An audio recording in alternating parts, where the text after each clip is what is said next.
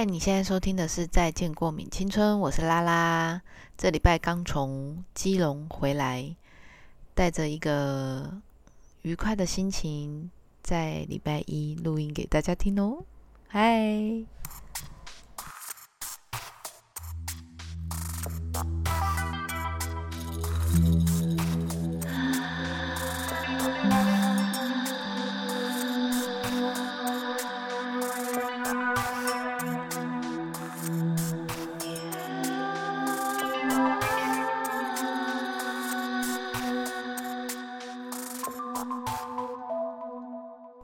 大家，我是拉拉，又回到了这个礼拜的《再见过敏青春》第十四集喽。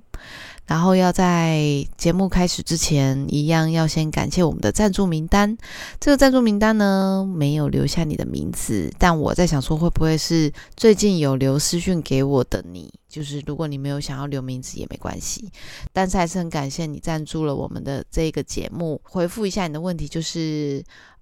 原本我们如果如果是我想的同一个人的话，我们应该是在上一集节目的时候，我们有讨论到上一次我在节目里面有讲到说，关于有一个有一个影片的访谈，这个影片的访谈就是在说，如果我今天想要有一个房子的话，我要想着我有一栋房子，去想着这个信念。然后后来原本还有跟我讲说，那这个是不是吸引力法则？但我记得好像不是。所以他在留言里面是希望我们赶快找到这一个理论的，呃，它的名称是什么？又刚好就很巧很巧，我这我这个礼拜到了基隆，然后遇到了小颖，就是我原本在舞蹈系的时候的一个学妹，因为她对于灵性这件事情一直都是非常有兴趣跟热忱的。那每次跟他相处，他就是那种温温的、很温很温的人。反正这个理论，我最后最后就想起来，它叫做什么了？它就是显化。意思就是说，它不一定是要完成你说好，例如说你你的显化是可能是 maybe 我很有钱。可是如果你只想着我很有钱的话，它其实是一个很没有目的性的状态。你必须要想象的是，你想到你拥有这个东西的感觉是什么。才有可能比较容易的达成，但是这个很深奥的方法呢，跟他约好时间的十二月的时候，我们的小魔女小影十二月的时候会跟我们一起来线上讨论，然后到时候我也会在啊现实动态上面去询问大家关于魔法这件事情有没有什么想要讨论的呢？期待吧。好，所以感谢这一周的赞助名单。那。接下来想要先跟大家在讲本周的主题的时候，我想要先跟大家分享，呃，我上礼拜发生的小故事。总之呢，我上礼拜因为我要到基隆去做演出，那这一个演出其实也不是新制作，它就是一个演了五年的作品，就是很像是一个巡回，就是。就是没有没有人想得到这个作品怎么可以演这么久，就是大家每次都说，哎，那你现在这个新的作品什么没有？它不是新，它就是旧的，已经演了五年了。那我很喜欢这个作品的原因，不是因为作品本身，而是因为我喜欢这一个团队的组织，会让我觉得很开心。就是大家就真的是很想去玩。诚实一点的话，就是我们去玩这样子，然后而且又加上这个演出呢，这个制作它是可以一直不断的去到任何我从来没有去过的场馆，就例如说屏东，可是屏东可能有些地方是有去过的，但是他就会带我们到一个我真的也没有看过这个地方的地方要去做演出，所以他每次这个作品每次都会带我们去好多。嗯，就是一开始就已经先去了三馆，其中的两馆了，就去到了魏武营，然后也去到台中歌剧院，然后对，就各地方场馆，一下带我们到花莲，花莲还去了两次，啊，这一次是来到了基隆，是一个我完全没有去过的地方，所以我就想说，哇，天呐，这个制作真的是会带我们去到很多不一样的地方去。旅行，我从来都没有去过基隆。呃，早上的时候我就跟导演他服装设计我们去吃饭，然后那天就在聊说，觉得基隆是一个很奇妙的城市，它很像是一个时间呃被卡住的一个城市。然后为什么会觉得这这种感觉，就是因为它既它其实地理位置就是在台北旁边嘛，就是卡在一个很像在某一个时间状态的感觉。怎么讲呢？可能因为我去的北部的其他地方不多，就是例如说，可能宜兰我好像也只去过一次吧。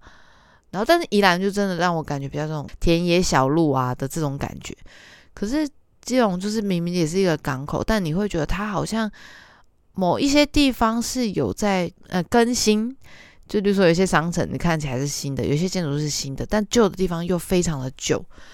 所以它就是有一种时间被卡住的感觉。以我自己个人的想法是觉得基隆应该就是一个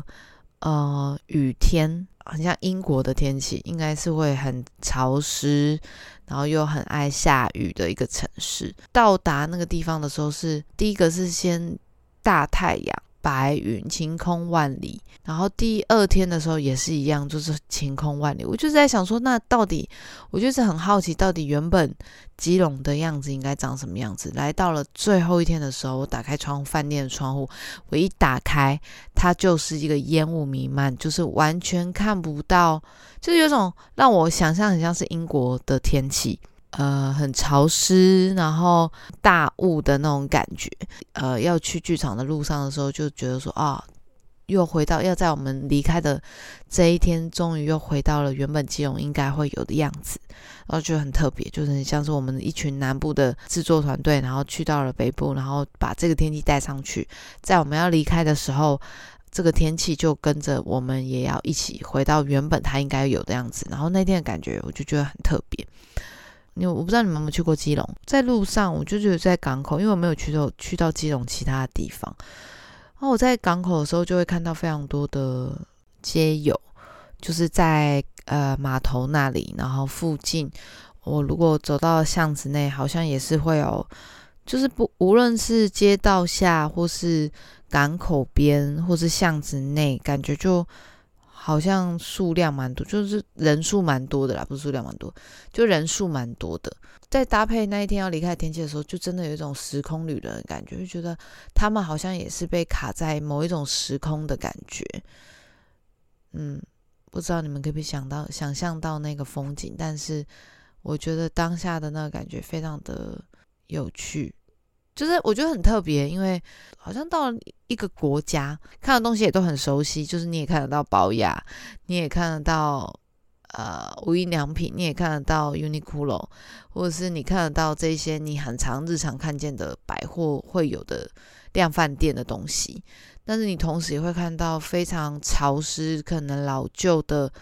呃办公大楼，然后或者是非常。小的一间 Starbucks，但是它的建筑物是非常旧的，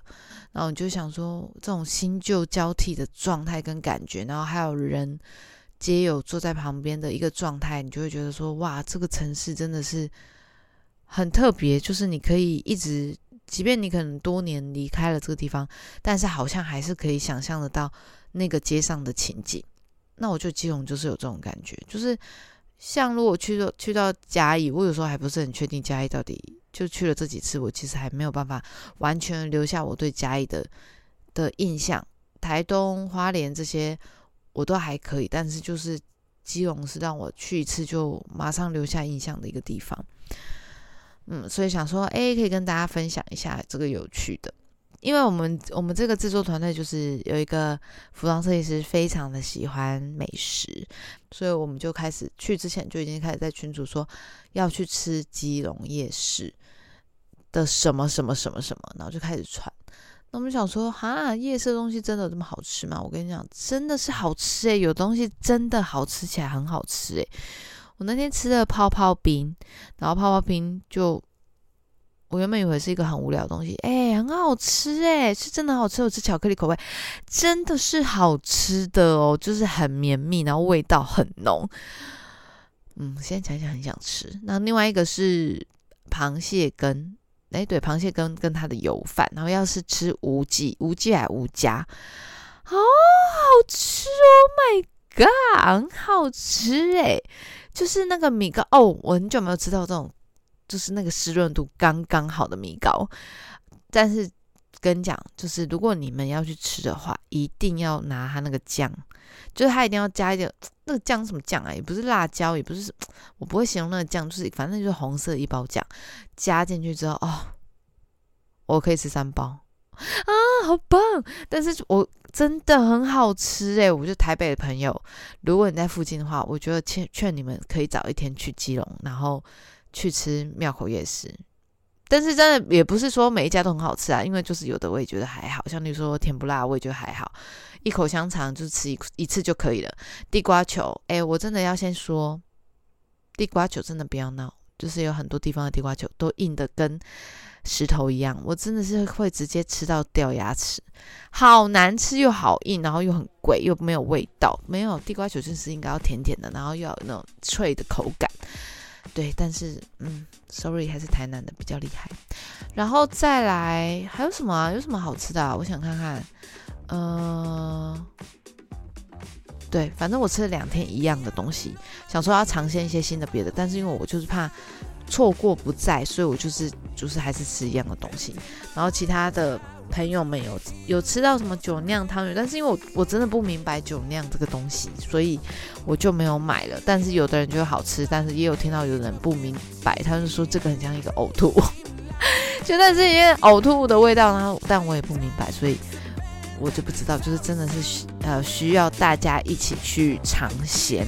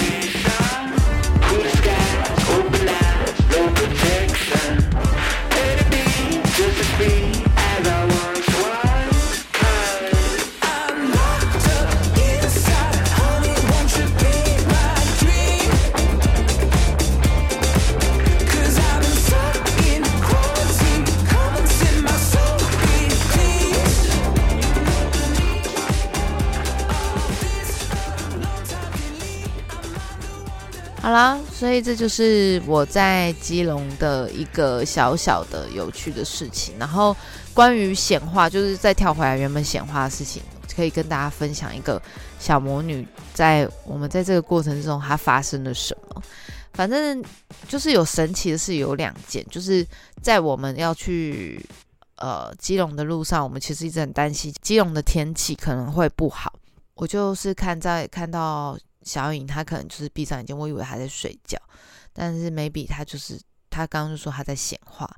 然后她就在思考天气的问题，所以我们就获得了两天的好天气。然后另外一个我觉得比较神奇的是，因为基隆好像真的没有很好找停车位，然后包含我们这次呃演艺厅就是表演的地方也没有停车位，更好笑是住宿的地方也没有停车位。但是因为我们是开车上去，所以我们就是想说，天哪，那个车到底要停哪里？因为停那停车场就超级贵，所以我们就想说，到底要怎么办？殊不知，就是小眼又就是坐在我的旁边，闭上眼睛，我想说，嗯，他到底在睡觉还是在干嘛？对，他就帮我们显化了一个停车位啊，很难形容诶，我觉得这个我真的很难形容他那个很神奇的地方，因为就是在他想象的，就他就说我就是想象一个巷子的转角处就会有一个位置。然后我们就是真的在一个巷子的转角处找到了一个停车位，就觉得，Oh my god，好酷哦！反正等到十二月他有空的时间，我们就可以一起来谈关于魔法这件事情。然后接下来就可以跟大家来分享这个礼拜要讨论的主题。这个主题是关于失去跟和好。我可以先回复几个这一次在投稿的听众里面的其中几个问题。呃，有一个。听众朋友说，想问拉拉有跟自己的内在小孩对话过吗？呃，我觉得应该有吧。我其实不知道我有没有哎，但是因为我是一个一个阶段一个阶段，就是会不断的去去去想一下，我现在到底真正需要什么的人，所以我我不是很确定这样的状态是不是有在跟自己的内在小孩说对话过。对我，我好像还没有这个察觉的能力这么的强，因为我不是很确定这样的状态是不是你说的内在小孩的对话，但是的确是会有这个停下来的时间。那第二个问题是。本人本来就是自由了，为什么还要追求自由？就代表当他要去追求自由的状态之下，就是他代表他已经察觉到他并不自由啊。大家都认定他的这个状态之下是很自由的。maybe 有的人会觉得说，诶，我自由工作，我好像是很自由的人，但没有，一定有某种程度我是一直被束缚的。例如说，被很直接的被金钱束缚。我记得我有一次塔罗牌抽到一个牌面，就是一个有锁的门，可是其实它没有上锁。然后他其实就是就是在印证说，即便我们都看到前面有一道门，它上面有锁链，但是其实你有你或许拥有可以出去的能力，但是是你要不要出去而已，你要不要跨出去解决这件事情而已。在这几天里面，其实我也跟了很多朋友聊了一下最近的近况啊，然后还有接下来未来有可能想要做的事情。但很多时候，我们可能都会被那一些我们心里先有想要的这些声音给框架住，就跟上礼拜讲的一样，所以我们就会很容易把这一些事情变成是不自由，让我们自己会觉得身身处在不自由的状态之下的某一种枷锁。那另外一个问题是，失去后的和解会是美好的吗？我觉得，如果是感情的话，或者是友情，我不知道。我觉得失去后的和解要看和解当下的状况是怎么样的。如果和解的话是平安，嗯，应该是安平，哎，什么安平？是和平下庄的话，我个人觉得可以是美好的。如果感情的部分失去之后，过了很长一段时间的和解，它不一定会是必要的，因为已经失去了当下没有要和解的那个状态。大家都有各自生活的时候，我反而会觉得那个和解或许没有这么必要，因为大家都在建立一个新的人生跟一个新的关系。呃，当我们跟每一段你曾经拥有的这个感情里面的人分离了的这个状况，呃，像有的人，好白话文一点，就是你有没有可能跟你的前男友或前女友联络？我是觉得是一直都可以跟前任当好朋友的。如果如果真的如果是彼此都很有疙瘩，或者是彼此当初就不是分的很好的话，那我就觉得我建议就是真的真的不要，应该是好好的。说再见，然后也好好的明白了祝福，可以已经可以走到可以祝福对方的阶段，是真心祝福哦，不是那种不甘心的祝福哦。无论如何，我都觉得说，如果你觉得这个人是值得你可以继续当朋友的人，我觉得可以提起勇气，也在对方愿意的同时，想要进行和解，然后变成好朋友的话。我觉得这件事情是重要的。这个人无论如何都办了你一个很长的时间点，如果他愿意，或者是未来可以成为很好的朋友，我觉得那一定是一个非常难能可贵的人。呃，有一个听众投稿说，最近跟妈妈起口角。然后还打架，还打架，跟妈妈打架也太恐怖了吧！然后后来离家出走三天，需要冷静做手边的工作，感觉事情很多事情已经是多年累积，也没办法沟通解决，只能把自己的事情、自己生活过好，离开他身边去做他自己想做的。因为我自己也是很容易跟妈妈起口角的人，但不至于打架，所以我也能理解这个叛逆跟。我我之所谓的叛逆，不是说我在定义你是叛逆的，而是我自己在开玩笑。我觉得这种状态就是我们很容易被归类在叛逆的状态之下。这个有点老舍，但我知道你应该会懂。就是对于我们很容易跟父母顶撞的这种状态，我们都称之为叛逆这件事情。所以，对于我们这种叛逆的小孩，不一定每一个家庭都应该要用相同的方式去相处。我觉得近年来一定有很多像有一些学生父母离异的状态、单亲这些，已经变得是一个某一种社会的常态。社会的人没办法再去很强烈的去要求每一个家庭都要用相同的成长模式去组成。我们在向往美好的家庭应该要长什么样子？我很努力的想要去化解我跟我爸妈之间的关系，就是我们要跟别的家庭一样是和乐融融，然后无话不说，无话不谈。但是我觉得已经到了这我自己的这个年纪的时候，我觉得这个渴望别人的家庭的状态已经转化成某一种羡慕就好。我不一定要跟别的家庭一样，我可以去羡慕别人的家庭。可能他们的组成是很完美的，爸爸妈妈都是呃很很爱小孩的，跟小孩的关系是很紧密的。这件事情，我觉得是羡慕的，但我不会再像是以前一样渴望，我也可以跟他们一样。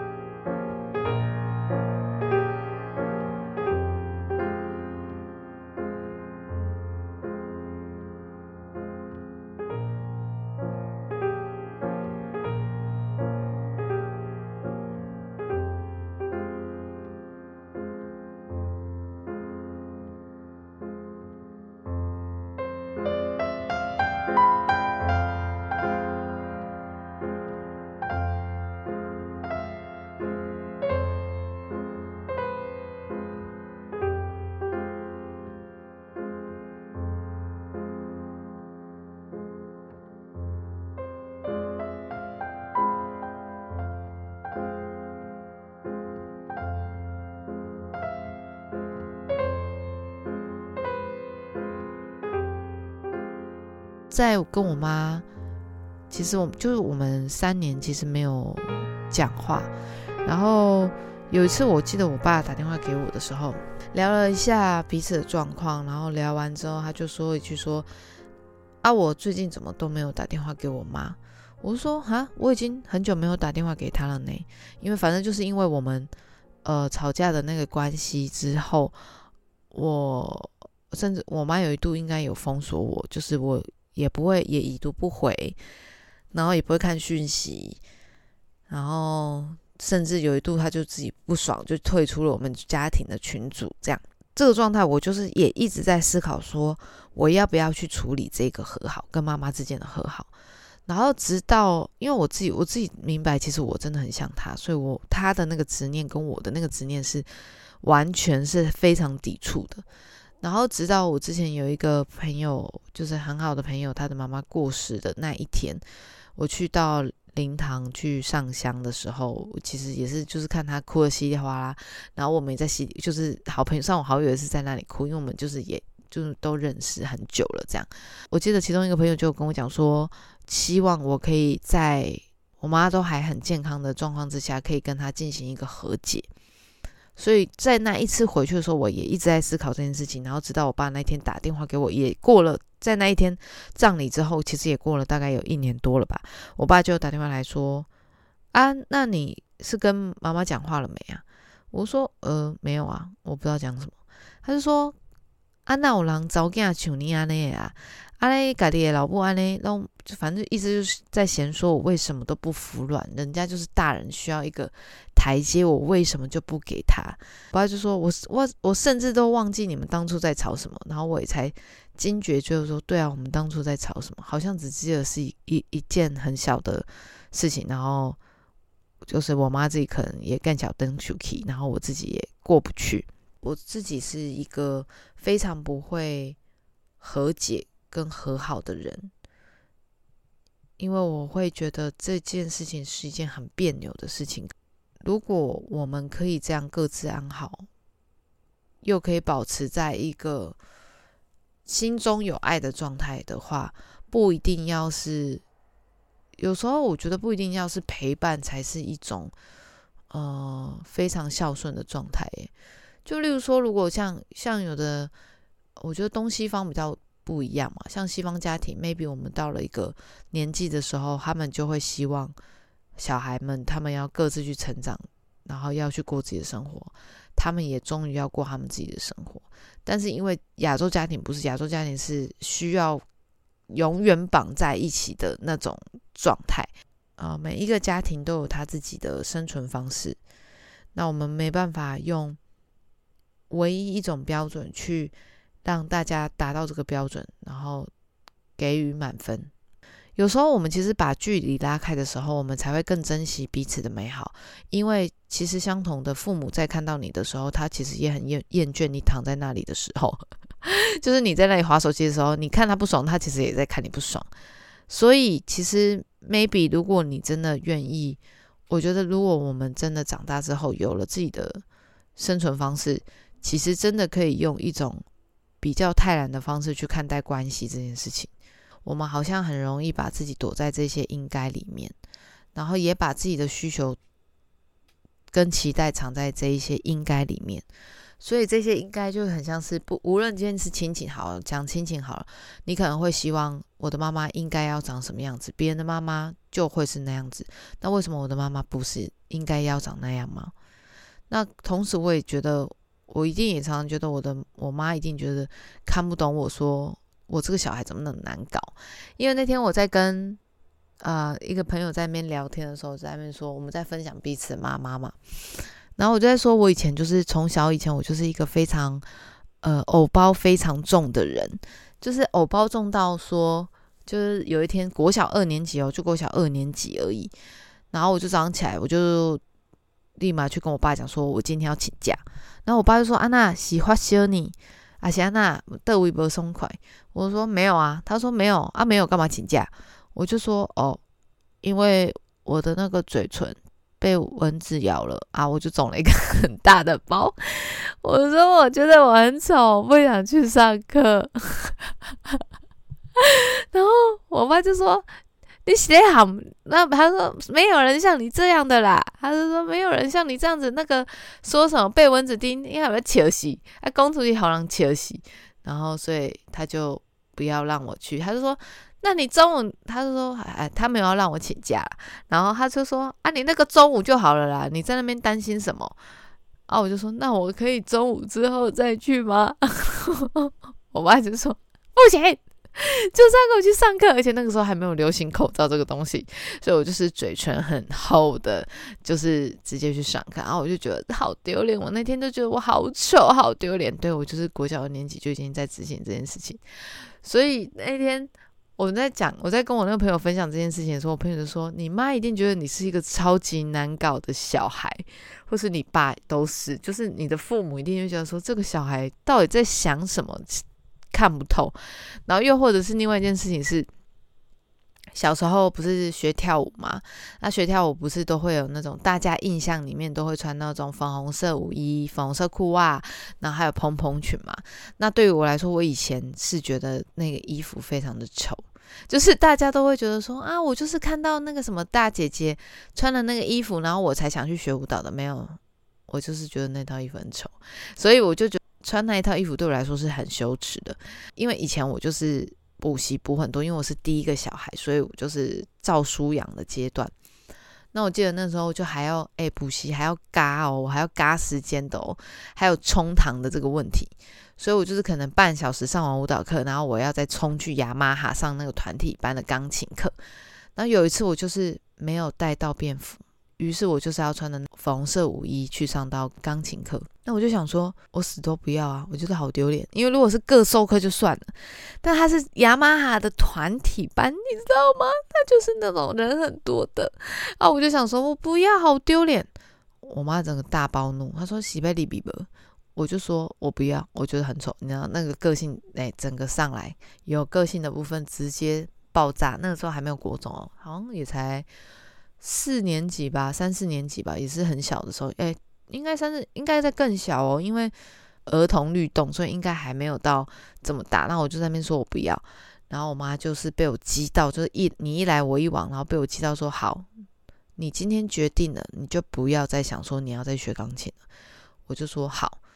结果下礼拜就是要上课的时候，我就说走啊，我们不是要上钢琴课？他说没有啊，你已经讲说。你没有要上了，我已经给你取消了，我已经取消报名了，我直接傻眼，所以我就远离了有钢琴公主的这个呃称号，就再也没有学过钢琴了。就这两个点来说，我我的确是在小时候就已经很倔强，跟很对某一些事情就是很硬跟很坚持。对，所以。我就是以前，我就是在这一块的看待关系的时候，我们就一直都会觉得说，呃，会把这一些应该放在我对于关系中的期待，然后以至于后来长大之后有了另外一半的时候，也很常会有这种，我觉得你应该要知道我现在很疲惫，如果你不知道的话，你就是不懂我的这种，你应该要在假日的时候陪我，不然就是不爱我的这种。这种几百女友，对我就是，对，所以我就是一直都是这种这种状态，就是你应该要怎样，你应该要怎样。我们好像会把自己躲在这些应该里面，然后也把自己的需求跟期待藏在这些应该里面，不知道能不能够可以帮助到大家，又或者是有没有相同的经验可以跟你们分享。无论你在哪个时刻这样的分享。可能可以帮到某一些人，可能可以在休息的时候，或是你在很困顿的时候，可以小小的舒压或解开一些你们原本想不透的事。嗯，希望这一集你们会喜欢，然后也欢迎如果大家有每一集就是你们有再去听，或者是你是最近才听。再见过米村的听众，也非常欢迎你可以到我们的 Apple Podcast 留言，然后给我们五颗星。我我没想到我会讲出这句话，给我们五星好评哦。然后，然后如果你真的是很想要，也因为最近也蛮多听众就是很有勇气的直接私讯我的 IG 来跟我分享他们听到的感想，然后非常的感谢你，我都一定会亲自的回复大家。所以我的 IG 在呃 Pocket 上面应该也有资讯，如果没有的话，记得一定要来告诉我。感谢今天赞助的朋友，然后感谢你们愿意可以收听到现在，希望可以有呃好的能量，可以也分享给你们。感谢今天的收听，早安、午安、晚安，我是拉拉，下次见哦，拜拜。